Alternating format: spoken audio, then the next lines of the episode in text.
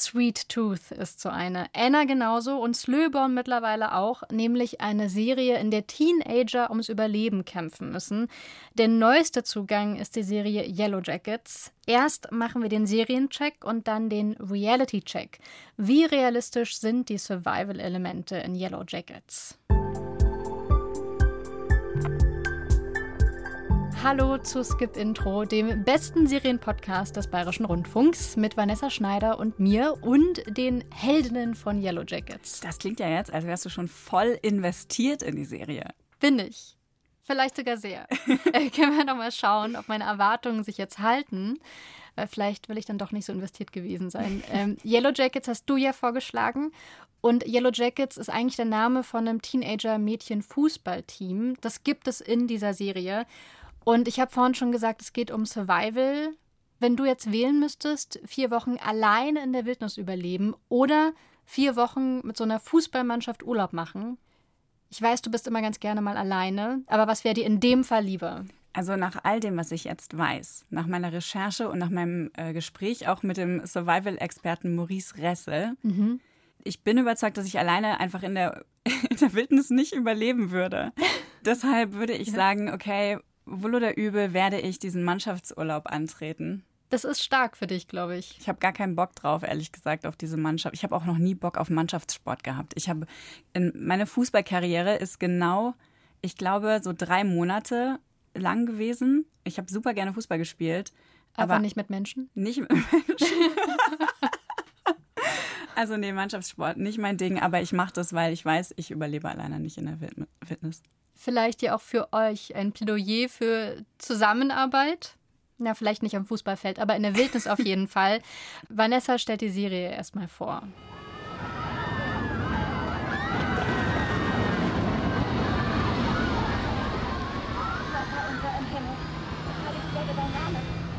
Es ist der Herbst 1996, als über den Bergen Ontarios ein Flugzeug abstürzt. An Bord sind die Yellow Jackets, eine erfolgreiche Highschool-Mannschaft, auf dem Weg zur nationalen Fußballmeisterschaft.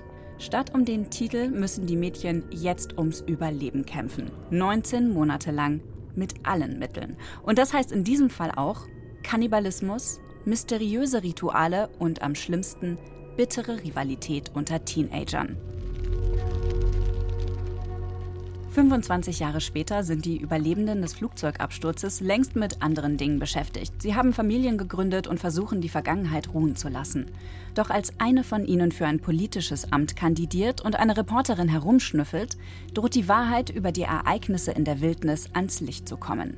Das wollen die Überlebenden des Absturzes unbedingt verhindern. Einerseits, um dem tiefliegenden Trauma der Erinnerungen zu entgehen, andererseits auch ihrer eigenen Schuld und Scham. Ich hatte heute Besuch von einer Reporterin. Wir waren uns einig. Ich hab dich im scheiß Fernsehen gesehen, Tai.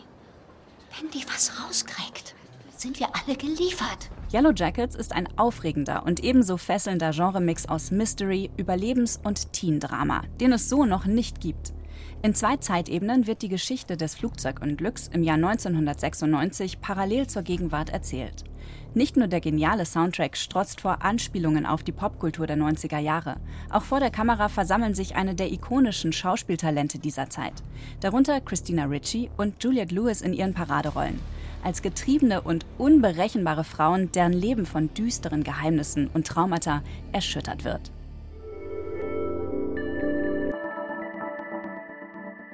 Also für mich war das wirklich ein total großes, sehr wildes Vergnügen, das anzuschauen. Katja, unsere Spielregeln, wir kennen sie, aber es ist eine kleine Tradition, sie nochmal zu erklären. Ich habe so viele Folgen, wie ich konnte, gesehen. In diesem Fall sind es acht Folgen von zehn, weil so viele gab es jetzt auch bei Sky schon zu sehen. Und du durftest nur zwei sehen. Mhm. Wirst du weiter schauen? Auf jeden Fall man verliebt sich so ein bisschen in die Charaktere oder man kommt ihnen sehr nah. Ich hatte nach der ersten Folge so ein bisschen Gefühl von, dem Film Breakfast Club aber noch viel wilder. Es ist so ähnlich, dass wir so eine, am Anfang eine Aufteilung haben, die coolen Kids und die nicht so coolen Kids. Und äh, in bestimmten Szenen merken wir auch, die sind alle sehr verschieden.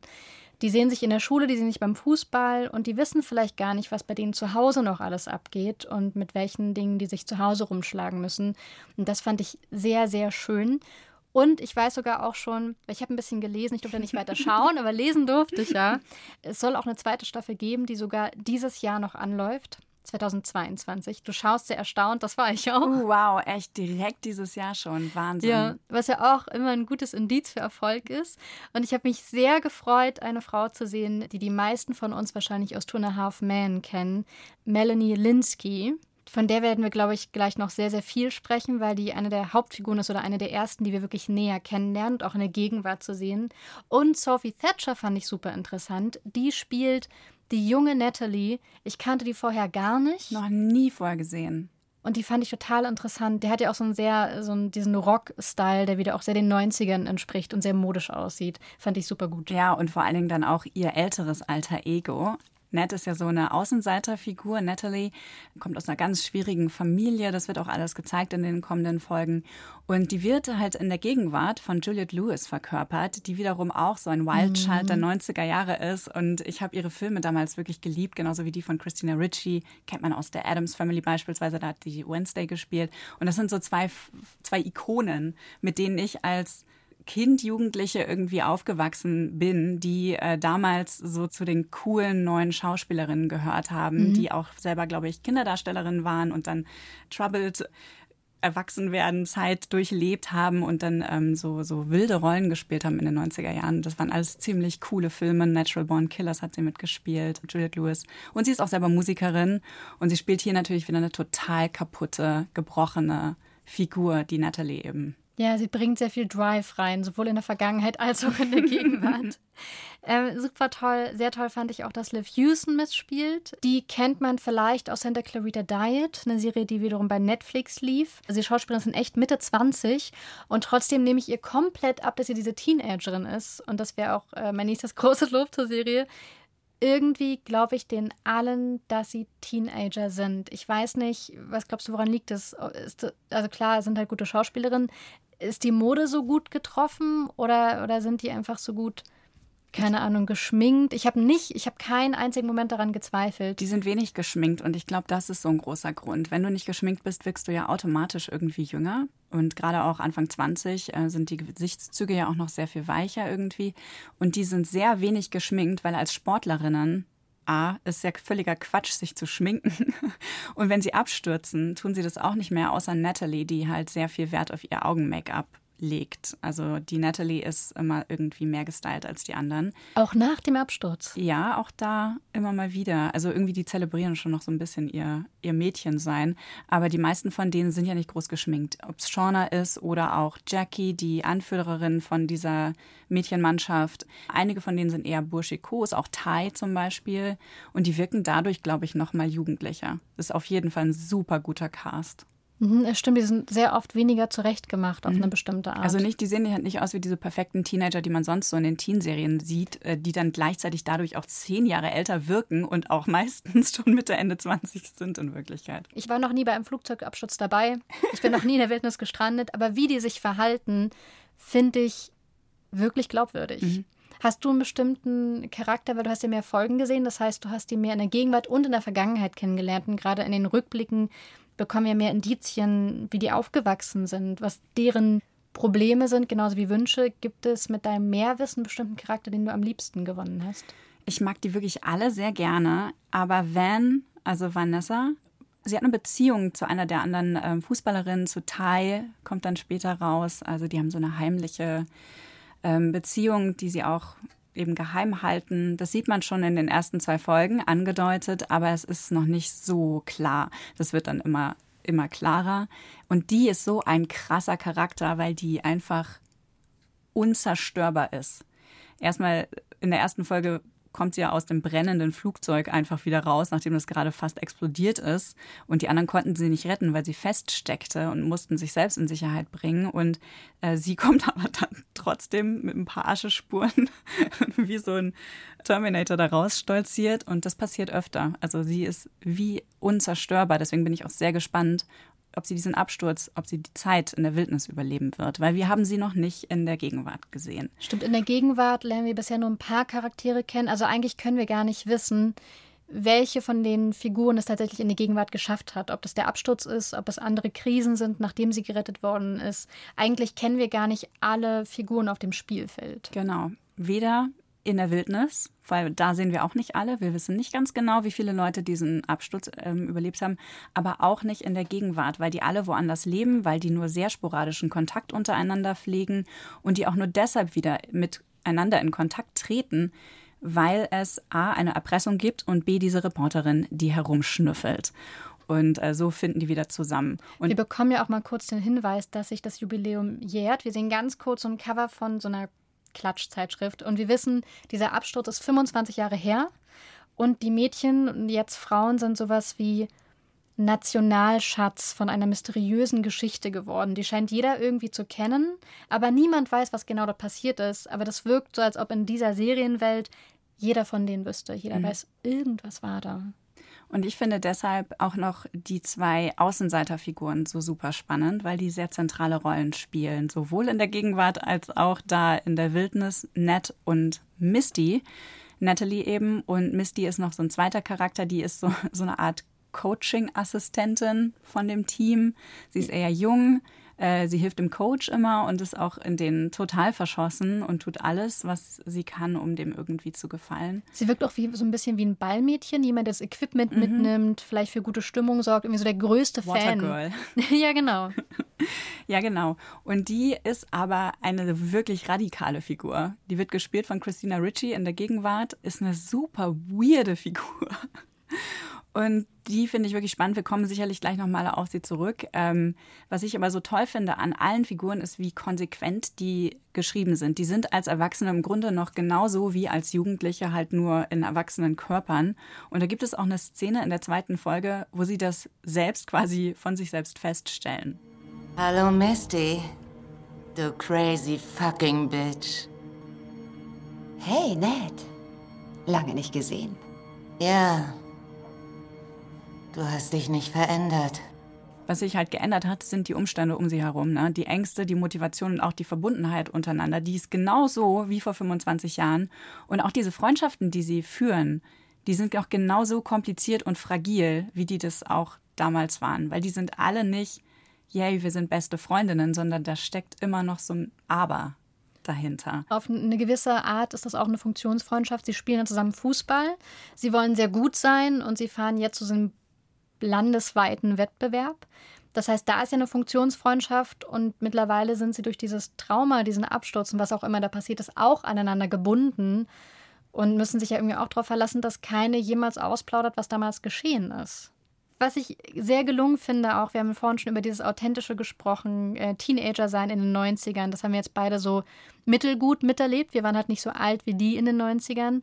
Ich finde aber die Musik eine ganz tolle Untermalung von dem, was das ist. Also welche Musik die jeweils hören.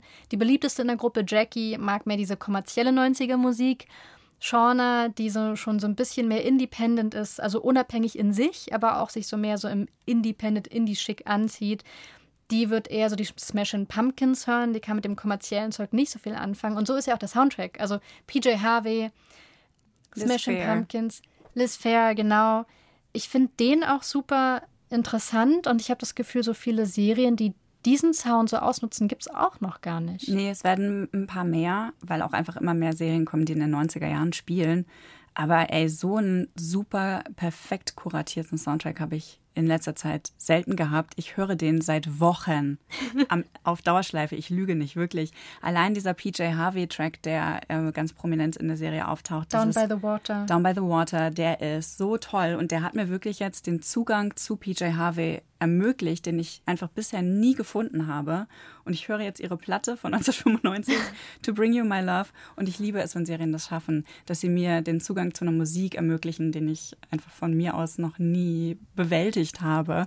Und ich finde halt auch, dass dieser Sound von der Musikauswahl, dieses Ruhe, von den Mädchen unterstreicht mhm. und auch ihre, aber trotzdem ihre Weiblichkeit und auch bei diesem PJ Harvey Track, da ist was Mysteriöses drin, da ist was Wildes drin irgendwie, was einfach alles von den Mädchen so verkörpert wird. Also der ist perfekt. Es gibt noch mal so eine Form von Musik, die auch total interessant ist. Manchmal hört man so nicht wirklich artikulierten Gesang. Der ist dann zwischen sphärisch und manchmal hört es sich an wie flüsternde Stimmen, dass man gar nicht weiß, passiert jetzt gleich was? Ist das schon so ein mysteriöser Teil? Und ist dann manchmal so ein, der irgendwie den Takt vorgibt. Solche, solche Teile sind das dann. Und ich finde, das hat ganz oft was von Warpaint, diesem aktuellen Quartett. Dieses mysteriöse und auch sowas energetisch kampfbereites. Mhm, und irgendwas, was irgendwie in einem Wald verortet ist, weil Warpaint haben ja auch mit diesen Bildern gespielt in ihrer Inszenierung ja. oft. Es gibt in der vierten Folge so einen schönen Moment, wo Natalie und ihr Kumpel Kevin sich über Musik unterhalten. Vorher sieht man noch so einen Teil von Nets sehr, sehr schlimmer Vorgeschichte mit einem gewalttätigen Vater. Und dann sitzen Ned und Kevin in ihrem Zimmer und die sprechen über Nirvana. Hast du das gewusst? Kurt wollte Jay Maskis zu Nirvana holen. Ohne Scheiß? Ja, ich weiß nicht. Hey, ich dachte, du würdest gar nicht mehr so auf Nirvana stehen. Äh, nein, ich finde sie okay. Ich. Es ist nur. Naja, seit sie nicht mehr bei Sub Pop sind, sind sie voll Mainstream, also. Sie können ja nichts dafür, dass sie alle gut finden. Ja, ja, weißt du, ich denke. Es war besser, als wir sie nur für uns hatten. Verstehst du? In dem Moment dachte ich, okay, da sind Leute am Werk, die ganz genau wissen, was sie tun mit den ganzen Popkulturreferenzen. Das ist alles kein Zufall. Das ist auch vom Casting her genauso bedacht. Ist mehr als so ein Anzeiger für die Stimmung. Genau. Mhm. Wir haben es jetzt schon mehrmals angedeutet und für mich bleibt es auch eine Andeutung, weil in den ersten beiden Folgen weiß ich nicht wirklich, woher das kommt. Es gibt ja düstere Geheimnisse die im Idealfall für die Überlebenden unter Verschluss gehalten werden. Also was auch immer da in diesen Wäldern passiert ist nach dem Flugzeugabsturz, es ist brutal. Wir sehen so Menschen mit Fell behangen, es sind sehr wahrscheinlich Menschen. Wir sehen Blutflecken im Schnee. Es wird wirklich brutal. Und das erkennen wir aber auch an den Figuren in der Gegenwart, wie die sich verhalten, dass da mehr passiert sein muss. Mhm. Die Shauna, von der wir gerade schon gesprochen haben, die ist in der Gegenwart ein bisschen gelangweilt von ihrem Leben. Also irgendwie so richtig Energie ist nicht drin und wir wissen noch nicht so genau, woran das eigentlich liegt. Und die hat immer noch die Fähigkeiten zu überleben, so scheint es, weil sie in ihrem Vorgarten einfach einen Hasen tötet. Der mümmelt da rum. Sie tötet ihn ohne Probleme kann sie ihm die Haut abziehen, ähm, sie kann ihn ausweiden und sie kocht ihn. Also diese Skills sind noch vorhanden und die bringt sie einfach in ihren Alltag ein. Ja. Wie sicher kann man sich in diesen Andeutungen sein, dass die tatsächlich ein Indiz für das sind, was da vorgefallen ist? Oh, das ist eine super gute Frage, weil die kann ich, glaube ich, auch nicht verlässlich beantworten ähm, weil vieles so suggestiv passiert. Und ich weiß auch immer noch nicht, ob die zum Beispiel wirklich andere Menschen gegessen haben, was ja in der ersten Folge angedeutet wird, ob es da möglicherweise ein Menschenopfer gab oder ob sie aus purer Not ähm, zu Kannibalen werden was alles passieren könnte. Ja. Das wird alles angedeutet, aber ich kann dir noch nicht genau sagen, wohin es geht. Bei Shauna ist es so, Shauna hat die Skills vorher schon gehabt, Tiere zu erlegen oder nicht zu erlegen, sondern zu zerlegen, tote Tiere auszunehmen und zuzubereiten. Woher sie das genau weiß, das bleibt noch so ein bisschen offen, aber sie kann Tiere ausnehmen. Kannst du sagen, wie diese Ebenen und Bilder zusammenfinden? Weil wir haben ja einerseits die Teenager vor dem Flugzeugabsturz, wir erleben den Absturz mit und dann sind die dort in der Wildnis. Das ist ein Rückblick. Und dann haben wir Bilder im Schnee, wo sie schon fellbehangen sind, wo das was Okkultes hat. Wir merken schon, die sind nicht gerade erst mhm. abgestürzt. Und dann haben wir die ganzen Überlebenden in der Gegenwart. Und mir ist gerade bei Folge 2 überhaupt nicht klar, wie die glaubhaft zusammengeführt werden. Also mhm. wie das dieselben Personen sein können, weil das wird irgendwie schon klar, es sollen dieselben Personen sein. Das wird total glaubhaft zusammengeführt, aber sehr langsam. Also nach der zweiten Folge bewegen wir uns fast ausschließlich in der Gegenwart und haben dann immer noch so Rückblenden zu korrespondierenden Erinnerungen in der Vergangenheit. Mhm. Und dann schließt es aber alles an den Absturz an und bewegt sich von da aus chronologisch. Also es wird dann nicht mehr das mhm. Ende von dieser Erfahrung sozusagen angedeutet.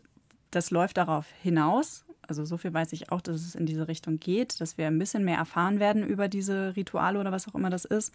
Aber am Anfang ist alles noch sehr chronologisch und sehr gesittet. Und diese mysteriösen Elemente verstärken sich irgendwann. Die kommen immer präsenter irgendwann vor. Da gibt es auch einen Charakter, ein Mädchen, das ähm, ihre Pillen nicht mehr nehmen kann, weil die Medikamente zu Ende sind, die dann so Visionen hat. Oder ne, vielleicht ist sie psychotisch, vielleicht hat sie tatsächlich Visionen, who knows. Dieser Charakter taucht auf. Dann gibt es ein anderes Mädchen, das sehr streng gläubig ist und was äh, sie dann unterstützt. Die behandelt sie eigentlich wie so eine Art Prophetin. Und dann passieren Ach. den anderen Mädchen auch immer mehr so Sachen und die fassen dann langsam so eine Art Glauben, scheint mir. Dass sich so ein eigener Glaube entwickelt ja. dort draußen an der Wildnis. Genau, weil ich glaube ja auch, die müssen ja einen Sinn suchen. Die brauchen irgendwo einen mhm. Halt in dieser Wildnis, weil die haben da nichts mehr. Die haben, das ist völlig aussichtslos, diese Situation, in der sie sich da befinden. Und ich glaube, die müssen aus allem, was ihnen widerfährt, irgendwo einen Sinn schöpfen. Und es passieren halt Sachen, die haben keinen Sinn. Da kommt ein Wolf, äh, der die anfällt oder so oder irgendwas richtig Schlimmes wirft die total zurück oder sie sehen einen, einen Fluss, der komplett rot ist beispielsweise. Und das sind so Sachen, da reimen die sich dann Dinge zusammen und es könnte sein, dass da was hintersteckt, dass was Übernatürliches da ist. Aber vielleicht ist das auch wirklich nur ihr Weg, wie die mit der Situation da umgehen. Ich kann mir vorstellen, dass jetzt die ganze Zeit, während wir reden, schon ein paar Leute an Herr der Fliegen denken. also an Literatur. Da gibt es ja ein paar Parallelen. Auch dort stürzen Kinder bzw. Jugendliche mit einem Flugzeug ab. Auch dort bleiben die sich selbst überlassen in der Wildnis. Und auch dort lassen die scheinbar alles, was sie in der Zivilisation gelernt haben oder womit sie aufgewachsen sind, hinter sich. Und es beginnt eine Neuordnung, die nicht besonders heilsam ist und auch nicht für alle gut ausgeht. Mhm. Wie viel hat Yellow Jackets wirklich mit Herr der Fliegen zu tun? Gott sei Dank nicht so wahnsinnig viel. wirklich, ich kann solche Geschichten nicht mehr hören. Ich finde, die sind sehr menschenfeindlich. Mein Menschenbild äh, stimmt damit überhaupt nicht überein. Du meinst diese Idee, dass dann immer der Stärkere die Oberhand gewinnt? Exakt, genau. Also, dass es so eine Art Führer gibt, der mhm. durch die Stärke, körperliche Stärke, äh, durchs Terrorisieren und Unterdrücken irgendwie so eine Art Dominanzstellung hat. Ich glaube nicht daran, dass das wirklich so passieren kann. Es gibt auch Forschung mittlerweile dazu, dass ein anderes Menschenbild, sagen wir mal, in so einer Situation eher nahelegt. Und ähm, naja, wir nehmen auf jeden Fall ja immer eigentlich für gegeben an, dass diese Herr der Fliegen-Situation eintrifft, wenn Jugendliche auf sich alleine gestellt sind. Das ist hier nicht der Fall. Und wenn man mal in die Realität schaut, 1965 also zehn Jahre nachdem das Buch Herr der Fliegen erschienen ist mhm. von William Golding, da ist das quasi passiert, was sich William Golding ausgedacht hat. Das ist eine Story, die sich dann, die der niederländische Historiker Rutger ähm, Bregman ausgegraben hat. Vor ein paar Jahren erst. Die war nicht bekannt, also die musste er wirklich äh, sehr aufwendig recherchieren weil auch er nicht überzeugt war, dass Menschen sich selbst sozusagen der größte Feind sind. So. Und dann hat er sich auf die Suche gemacht nach Geschichten von Überleben, von Jugendlichen, von überhaupt von Menschen, die. In so ähnlichen Situationen. Genau. Und äh, ich habe euch diesen Artikel zu dieser Story mal in den Shownotes verlinkt. Es, diese ganze Geschichte ist wirklich total faszinierend und das Ende ist positiv. Es ging um ein paar Internatsfreunde, die waren total gelangweilt, lebten ähm, auf einer Pazifikinsel, ne, haben dann ein Boot geklaut von einem Fischer, um dann ein paar hundert Meilen weiterzufahren nach Fiji. Schlechte Idee, habe ich das Gefühl. Die hatten noch kein Wasser dabei oder Essen oder solche Sachen. Sie waren wirklich sehr schlecht ausgerüstet und sind dann mhm. aber schiffbrüchig geworden und auf einer unbewohnten Insel gestrandet. 15 Monate später wurden die zufällig von einem vorbeifahrenden Schiff gefunden und gerettet. Und die haben dann nicht nur überlebt durch Kooperation und Loyalität, muss man mhm. dazu sagen. Die hatten auch noch Spaß dabei.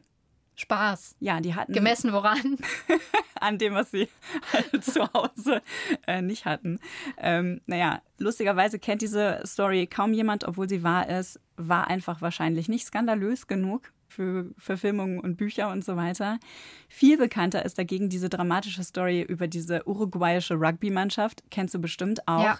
Die sind 72 Tage nach einem Flugzeugunglück in den Anden äh, gestrandet gewesen und haben da überlebt und einige davon eben auch durch Kannibalismus. Ähm, das wurde verfilmt, Anfang der 90er war das großes Thema, deswegen finde ich es auch irgendwie so smart, dass die Serie in den 90ern spielt und ein ganz ähnliches Setting aufgreift. Mhm.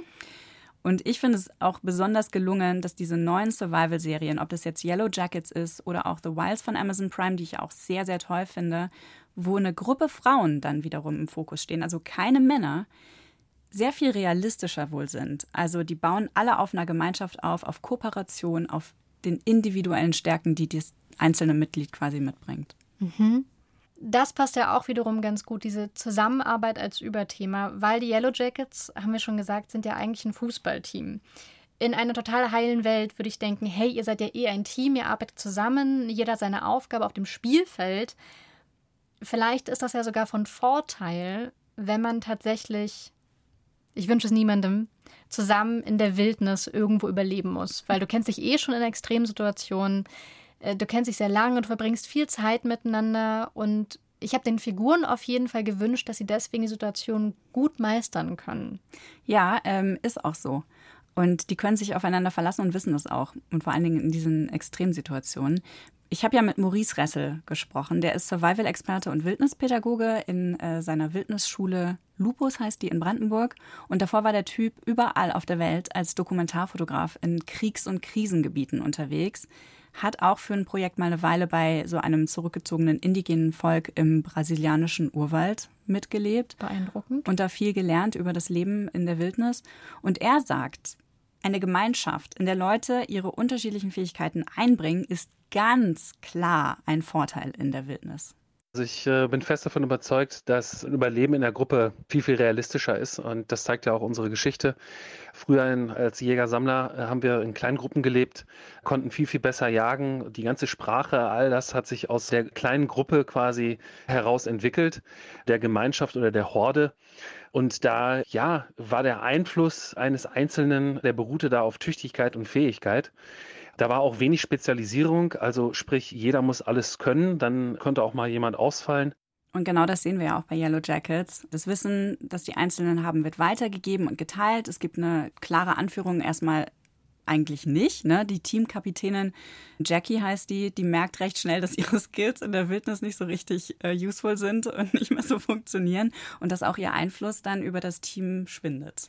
Wo du gerade schon Maurice Ressel eingeführt hast, der sich ja mit Wildnis auskennt und Überleben in der Wildnis, zumindest temporär Überleben in der Wildnis.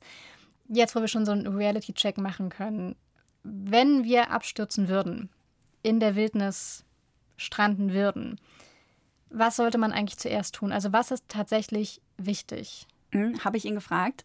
Also erstmal drohen da natürlich diverse Gefahren. Ne? Mangel an Trinkwasser ist ein ganz großes Problem und Essen. Da muss man sich vor Kälte und Hitze natürlich schützen, also Unterschlupf finden. Man kann sich da auch erstmal nicht orientieren, weiß nicht, wo man ist und so. Das ist alles super problematisch und auch total beängstigend. Und jetzt vielleicht auch sehr interessant für Leute, die eh schon nicht besonders gerne mit dem Flugzeug unterwegs sind. Sehr gute Einleitung. Man kann sich darauf mental zumindest ein bisschen vorbereiten. Also den Ablauf so einer Situation mal durchspielen und dann ist man in der Situation normalerweise auch schneller in der Lage zu reagieren. Mhm. Survival-Trainer Maurice Ressel, der hat mir dann erklärt, was da besonders wichtig ist. Es gibt diese Stoppregel, also ähm, S wie sit down, also setz dich hin und komm erstmal zur Ruhe, komm in eine ruhige Atmung und krieg einen klaren Geist. Und dann kommst du schon zum T, also zum Think, Denken. Na, wenn du ruhig bist, dann kannst du äh, über die Situation nachdenken, kannst auch nach Lösungswegen suchen. Sprich, bin ich verletzt? dann muss ich mich natürlich äh, zuerst behandeln, also erste Hilfe leisten. Ist irgendwo eine andere Gefahr? Brennt es? Kann ich da irgendwie was gegen tun? Kann ich es löschen? Ne? Und dann, genau, es ist halt ganz, ganz wichtig, sich auch den äh, Überblick zu verschaffen. Also wo bin ich überhaupt? Und da sind wir dann beim O, beim Observe, also dieses Beobachten. Da ist es dann möglich, äh, sich einfach einen Überblick über die Landschaft zu verschaffen. Wo befinde ich mich gerade? Vielleicht sehe ich schon ein Dorf in der Nähe. Ne? Dann kann ich mich von da aus wegbewegen. Dann kommen wir zum P, also dieses Plan. Genau, das ist dann letzten Endes die letzte Stufe, wo du sagst, okay, jetzt habe ich alle Informationen und jetzt kann ich mir einen Notfallplan zurechtstricken. Also zur Ruhe kommen, nachdenken, wie kann ich aus dieser Situation rauskommen, sagt Maurice. Und das ist was, was Leistungssportler ja oft automatisch mitbringen. Die sind darauf trainiert zu gewinnen, zu reagieren und zu funktionieren, wenn es darauf ankommt. Und ich finde, das zeigt die Serie ganz gut. Was vielleicht auch ein guter Moment ist, um noch mal kurz zu sagen, wir sprechen ja eigentlich über eine fiktionale Serie.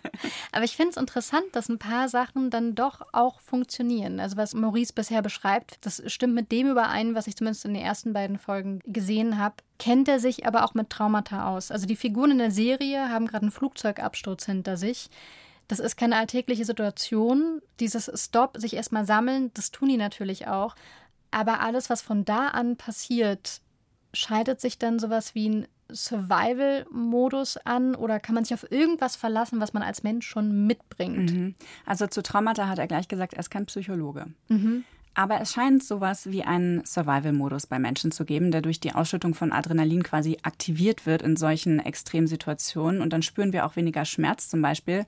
Und das ist so eine Art automatischer, evolutionärer Schutzmechanismus, sagt Maurice Ressel.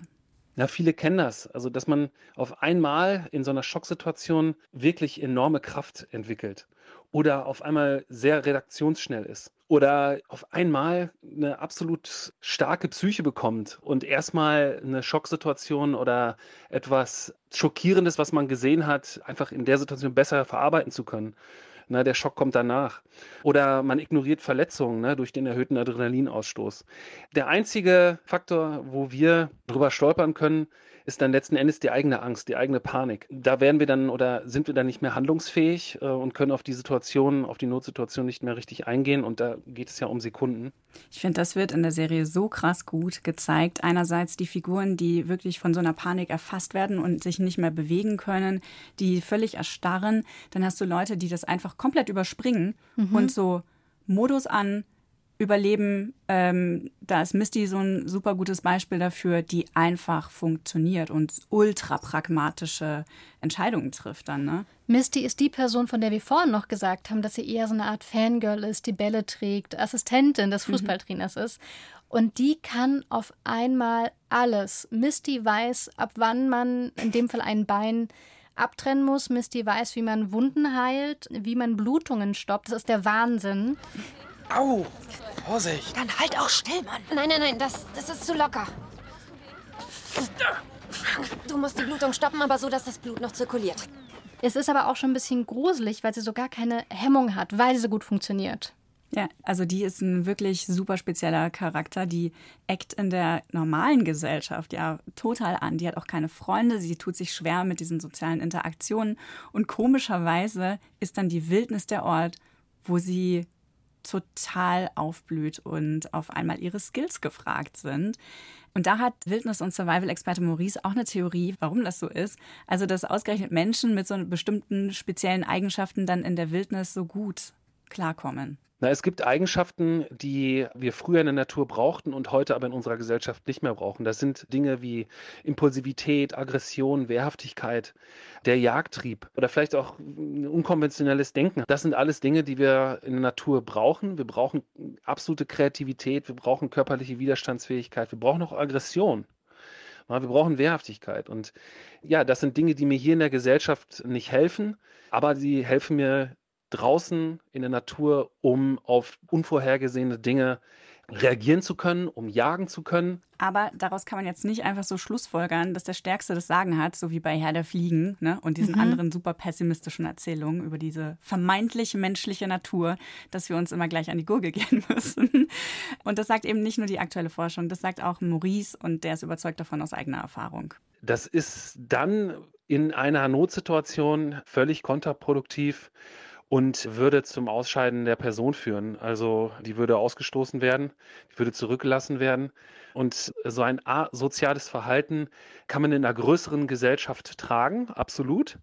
Aber in einer kleinen Gemeinschaft, die vollkommen aufeinander angewiesen ist, ist das ein Faktor, den man sich da nicht leisten kann. Ich finde diese Charakterstudie anhand dieser Serienfiguren total interessant, weil es gibt ja Misty, die so unglaublich aufblüht in der Wildnis, sage ich mal, die auf einmal sehr gefragt ist. Und diese Eigenschaften, die in einer der beiden Welten, Zivilisation oder Wildnis, gut funktionieren, das sieht man nochmal ganz gut an Shauna, die in der Gegenwart wirkt wie Hausfrau und Mutter, mit einem nicht so richtig zufrieden ist. Und die wirkt tatsächlich, finde ich, ein bisschen wie jemand, der unterfordert ist. All diese Fähigkeiten kann sie nicht mehr anwenden und sie hat scheinbar weniger Kontrolle über ihr Leben im Jetzt mit Ehemann und Tochter, die nur aufs Handy schaut. Ja, total. Also die kommt mit ihrer, ähm, mit ihrer Rolle, mit ihrer auch der von der Gesellschaft ihr zugeschriebenen Rolle als Frau sozusagen gar nicht so richtig klar, weil das, was sie kann, wird gar nicht gefordert von ihr oder niemand will, dass du einen Hasen selber erlegst und dann auftischst. Ja, nicht als äh, die Frau aus dem Vorort mit dem perfekten Haus und dem perfekten Mann. Also, ne, das gehört einfach nicht dazu. Und das finde ich auch total abgefahren, weil sie in dieser Wildnis eben Seiten und Fähigkeiten in sich entdeckt hat und auch so eine Lebendigkeit offenbar gespürt hat, die sie jetzt wieder sucht und die sie auf verschiedenste Arten wieder sucht. Und auch die anderen Charaktere tun das ja. Ne? Also Natalie nimmt Drogen, um sich zu spüren. Misty ähm, Misty in der Gegenwart versucht sich als Amateurdetektivin, stalkt Leute, sucht da irgendwie diesen Thrill und auch diese Kontrollsucht, die sie hat. Mhm. Ähm, Shauna geht fremd, killt Hasen, hat überhaupt keine Skrupel, was das angeht. Ach. Das ist lustig, ne? Tai wiederum, das ist äh, die, die Politikerin wird, die sucht eben diese Herausforderung dann in der Politik statt auf dem Fußballfeld dazu habe ich eben auch äh, Maurice gefragt, wie das so für ihn ist, ob er damit auch Erfahrung gemacht hat. Das sind halt Dinge, die uns im Alltag ja nicht widerfahren. Also wir fühlen uns nicht mehr lebendig, weil wir nicht mehr herausgefordert werden.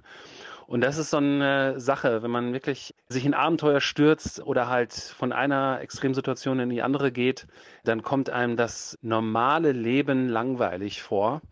Das ist dann aber auch wieder eine Sache des Mindsets. Also sprich, ähm, was mir da geholfen hat, ist Dankbarkeit, also auch Dankbarkeit zu empfinden für das normale Leben. Ich habe hier meinen Luxus, ich habe hier mein normales Leben, ich habe meine Kinder, ich habe meine Familie, ich habe ein Haus. Hey, genau, und diese Dankbarkeit auch für die normalen Dinge zu spüren. Das schaffen jetzt die Figuren in der Serie noch nicht so gut. Und was mich jetzt am brennendsten interessieren würde, ne, für mhm. die letzten beiden Folgen, die ich jetzt noch nicht gesehen habe. A, wo ist Team Captain Jackie hin? In der Gegenwart. Mhm. Also die beste Freundin von Shauna. Und wie viele Leute haben denn jetzt wirklich überlebt? Ich weiß zumindest, weil ich es gelesen habe, dass noch in der ersten Staffel, also in den beiden Folgen, die dir verbleiben, diese Jackie-Frage geklärt werden wird. Und ich finde es auch spannend, dass dieses Rätselraten ja auf drei Ebenen stattfindet. Und ist ja eigentlich dann auch sehr smart an so eine zweite Staffel hineingeschrieben. Ich habe so Bock. Vanessa, es ist Zeit für das große Abschlussfazit, deine kleine Revue der Yellow Jackets. Was ist dein Fazit, vor allem verbunden mit dem Reality-Check? Wirklich fantastische Serie, ist jetzt schon ein Serienhighlight für ähm, meine Jahresbestenliste. Davon bin ich überzeugt, dass sie darauf landen wird. Guckt euch die Serie unbedingt an. Yellow Jackets hat mir krass viel Spaß gemacht. Die hat geniale Charaktere, ist sehr unberechenbar erzählt. Äh, die Musik, Wahnsinn. Und die letzten beiden Folgen laufen jetzt auch bei Sky. Also es ist der perfekte Zeitpunkt anzufangen und alles wegzubingen. So, Katja, Du könntest uns jetzt ja noch einen Serientipp dalassen. Mhm. Was passt zu diesem Survival-Genre-Mix, der Yellow Jackets ja ist? So direkt passt das nicht. Ich mache es mal ein bisschen konstruiert. Das ist trotzdem echt der Tipp. Nämlich eine animierte Miniserie, die ich sehr, sehr, sehr gern habe. Äh, auch hier spielt Melanie Linsky mit, aber als ein kleiner blauer Vogel. weil es kein, keine klassische Serie ist, sondern eben so Zeichentrick. Die Serie heißt Over the Garden Wall. Und da sind zwei Brüder, die sind in einem Wald, die sind scheinbar irgendwie verloren gegangen. Das klärt sich erst später. Sie wollen aber eigentlich nur nach Hause die ganze Zeit und treffen auf ihrem Weg in jeder Folge immer wieder so andere, ich sag mal, Märchenfiguren oder so Sagenfiguren oder wie aus Legenden. Oh, ihr habt also auch von dem Biest gehört? Wir alle kennen das Biest Pilger. Sehr fantasievoll, es ist aber auch düster immer wieder.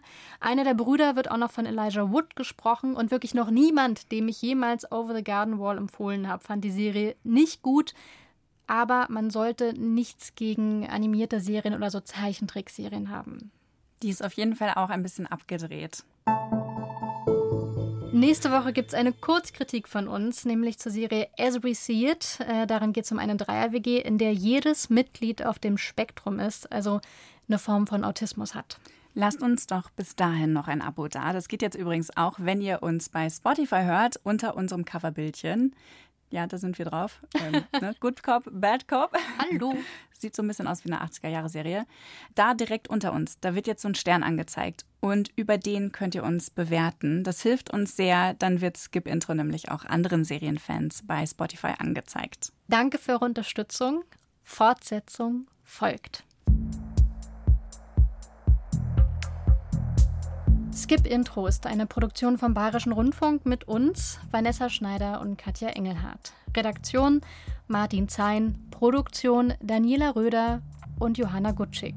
Sounddesign Christoph Brandner und Enno Rangnick.